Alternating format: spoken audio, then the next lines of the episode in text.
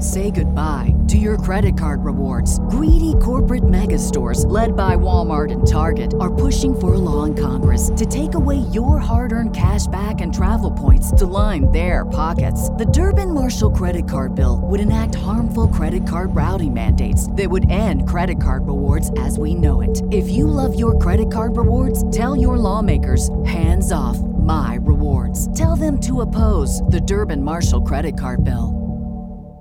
Hey, it's Amy Newmark. Please enjoy this rerun of one of my favorite episodes from last year.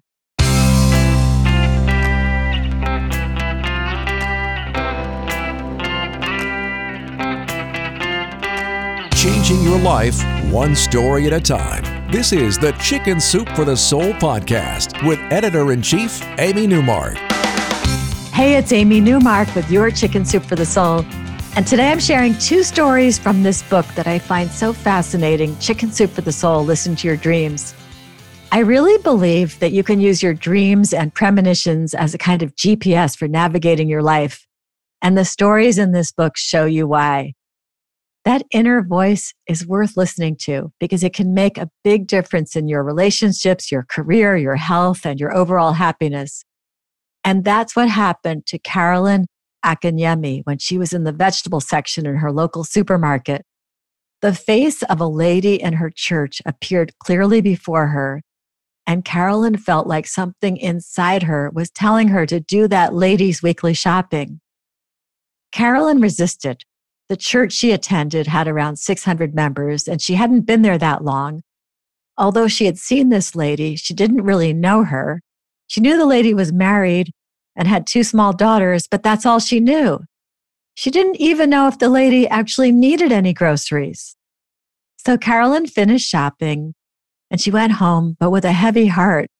She felt like she had done something wrong. She hadn't listened to that voice inside her. And it really felt like some kind of divine inspiration or intervention that she was ignoring.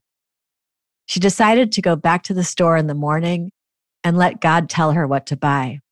So she went back the next morning and somehow knew just what to buy. She'd gotten the family's address from someone at church, and after she paid, she drove the groceries over there. Carolyn says, I pulled up near their house and noticed they had a disabled parking bay outside. I hadn't known anyone in their household was disabled.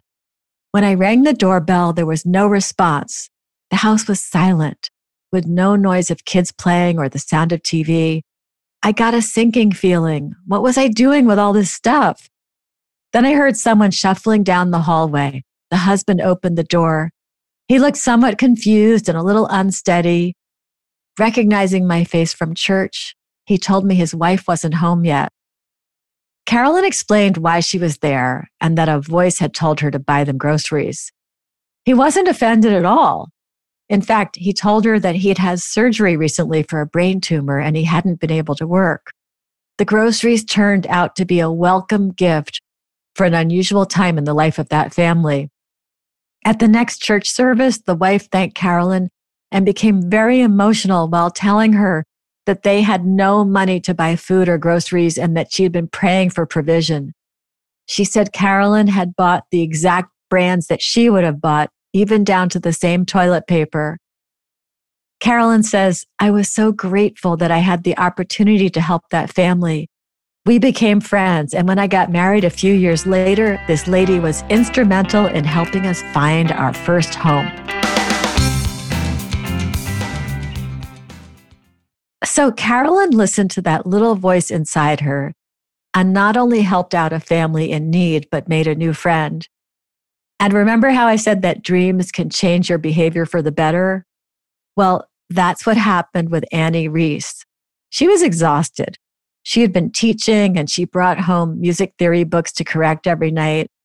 And at home, it didn't seem like her husband was helping enough. The children needed constant care and supervision. The yard and garden work were never ending. The laundry was piled up. There were so many household chores that needed to be done. Annie felt like all she did was complain and whine, at least silently to herself. And then while she was sleeping, she had a dream and she woke up from the dream with these words ringing in her ears I'll meet you over at the appreciation table. So, in this dream, Annie had been at a large conference where there was so much commotion that she almost walked right past someone whom she knew to be very important. And this someone told her to meet him at the appreciation table, whatever that was. Annie wondered if this was a message from God. Was she being told she should be more appreciative of her family? After all, the reason she had all that work to do was because she had these family members whom she loved. Maybe the dream was telling her that she needed to be grateful, not resentful. Annie says that after the dream, I lay there in the darkness pondering his words. Of course, he was trying to tell me to be appreciative of my husband, children, and home instead of bemoaning all the little things I would like changed. How easy it was to get all tied up in what I would like to have instead of being grateful for what I did have. And then she continued in her story. As a new morning dawned, I realized I also had to start a new day with a new way of thinking about my husband and our home. I would choose to turn each negative thought into a positive thought or prayer. As I folded the laundry and matched up the socks, I thanked God for the little feet that pitter pattered around our house. I thanked God for a husband who chose to spend his evenings at home. I could also appreciate the fact that he worked hard all day to support us and I could fathom why he felt he deserved a break. Over the next few weeks, I learned to look for the positive and found I was a much happier person for it. So that's why this book is called Chicken Soup for the Soul Listen to Your Dreams. Your dreams are a very powerful tool for navigating your life, resolving issues, working through emotions, and staying on your path to happiness. If you'd like to learn more about Chicken Soup for the Soul, Listen to Your Dreams, go to our website, chickensoup.com, and click on the podcast button. You'll see the book there, and you could check out the front and back covers and read more about it. You can also click on our book trailer there, and you can see me share four more stories from the book. You'll find this book wherever books are sold, including Walmart, Target, Barnes & Noble, Books A Million, and Amazon. Come back next time to hear a couple of stories from our book about how age is just a number in an episode called You're Never Too Old to Get Physical.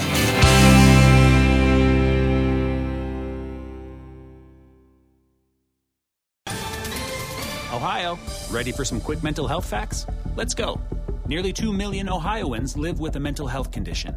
In the U.S., more than 50% of people will be diagnosed with a mental illness in their lifetime. Depression is a leading cause of disability worldwide. So, why are some of us still stigmatizing people living with a mental health condition when we know all of this? Let's listen to the facts and beat the stigma. Ohio, challenge what you know about mental health at beatthestigma.org.